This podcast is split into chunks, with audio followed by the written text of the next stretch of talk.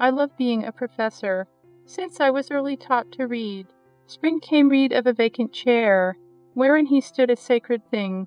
He longed to read the name of Peace, And left his home in human fate. Along his path was the sweet calm; He knew not the faithful heart.